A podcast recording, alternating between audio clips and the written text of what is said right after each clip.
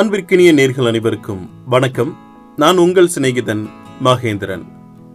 பல்வேறு விதமான வளர்ச்சி பாதையில் உலகம் சென்று கொண்டிருந்தாலும் மனிதனை பாதிக்கக்கூடிய வெவ்வேறு விதமான பிரச்சனைகள் நாளுக்கு நாள் புதிய உருவம் பெற்றுக்கொண்டுதான் இருக்கின்றன. இதில் தொற்று நோயும் ஒன்றாகும்.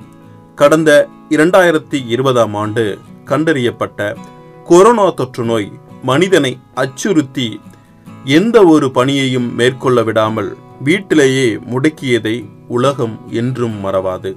கோவிட் நைன்டீன் என்ற வைரஸின் மூலம் உருவான இந்த தொற்று நோய் முதன் முதலாக சீனாவில் உகான் நகரில் கடந்த இரண்டாயிரத்தி பத்தொன்பதாம் ஆண்டு டிசம்பர் மாதம் கண்டறியப்பட்டது.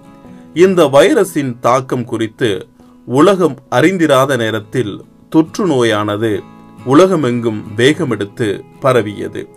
வைரஸ் பரவும் வேகமும் நோயின் கொடூர தாக்கமும் உலகை நடுங்க வைத்தது என்றே கூறலாம். தொற்று நோய் பரவுவதை கட்டுப்படுத்த உலக நாடுகள் அனைத்தும் ஊரடங்கை அமல்படுத்தியது. இருப்பினும் நூத்தி நாற்பது கோடிக்கு மேல் மக்கள் தொகை கொண்ட நமது நாட்டில் நாலரை கோடி பேர் கொரோனா தொற்றால் பாதிக்கப்பட்டுள்ளனர். இதில் ஐந்து லட்சத்திற்கும் அதிகமானோர் உயிரிழந்தனர். இதுபோல உலகளவில் எண்ணற்ற உயிரிழப்புகளை ஏற்படுத்திய கொரோனாவின் தாக்கம் இன்றளவும் தொடர்ந்த வண்ணமே இருக்கிறது.